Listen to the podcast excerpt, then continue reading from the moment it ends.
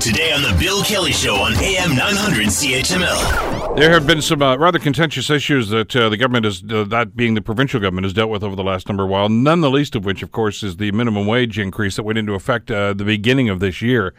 And uh, we had a lot of discussion and debate on this program about how that was going to have an impact on business, small and large, in Ontario. Uh, the government kept telling us, no, no, no, no, we're going to have some tax things there and everything's going to be fine and it, you know you'll be able to get in there. Yet we heard from uh, the Ontario Chamber and the Hamilton Chambers of Commerce uh, about this and a number of small business organizations that said, no, we, we've got some legitimate concerns here. Well, it's been in play for some time. And as a follow up, the Ontario Chamber of Commerce have released their second annual Ontario Economic Report, in which they actually go out and talk to their members, those being the small business people here in Ontario, about how it's what's going on. What's it like to be doing business here? What what are the challenges? And uh, surprisingly, or not, the uh, wage hike that we talked about and debated so vociferously last year is a major part of that. But it's not the only one. A lot of red flags being raised by small businesses. Rocco Rossi is the president and CEO of the Ontario Chamber of Commerce, joining us on the Bill Kelly Show to talk about this. Rocco, thank you so much for the time. It's good to have you with us today. Uh, a great pleasure, uh, Bill. You've uh, always been there for us on on these issues, and we've got some great local leadership in, in Hamilton with Keanin Loomis and his his team at the Hamilton Chamber that we're delighted to partner with on this report. Well, I know that uh, any brochure you pick up about a chamber, Rocco says, "Well, the voice of small business," but I mean, it, it it's true, and it's not just a cliche. Uh, oftentimes, uh, one small voice of a small business person doesn't have much of an impact, and often doesn't get heard. Uh, the chamber speaks for those small businesses uh, individually and collectively, so it's important to get those opinions.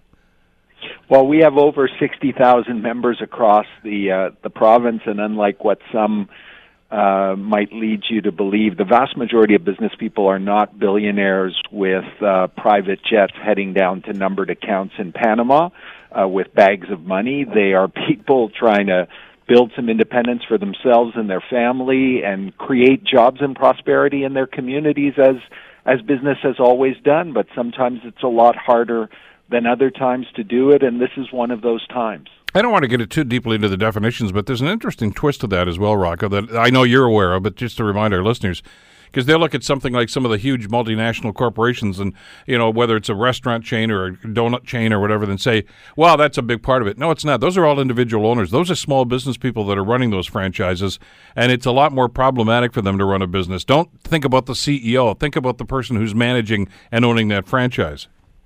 100% correct because they very often don't have control over what they can charge because it's set uh, corporately, but then they've got to deal with the costs that uh, uh, that they're faced with. Well, and we saw that with look, the Tim Horton said, story from a couple of weeks ago, yeah. didn't we? Yeah, I mean, look at that. There are unfortunate consequences of all of this, but realistically, not unexpected because, as you said, every economic model that was put on the table from the Bank of Canada to TD to the Conference Board of Canada to the Canadian Center for Economic Analysis to Queen's Park's own uh, Office of Financial Accountability, everyone said tens of thousands of job losses and or cost pressure.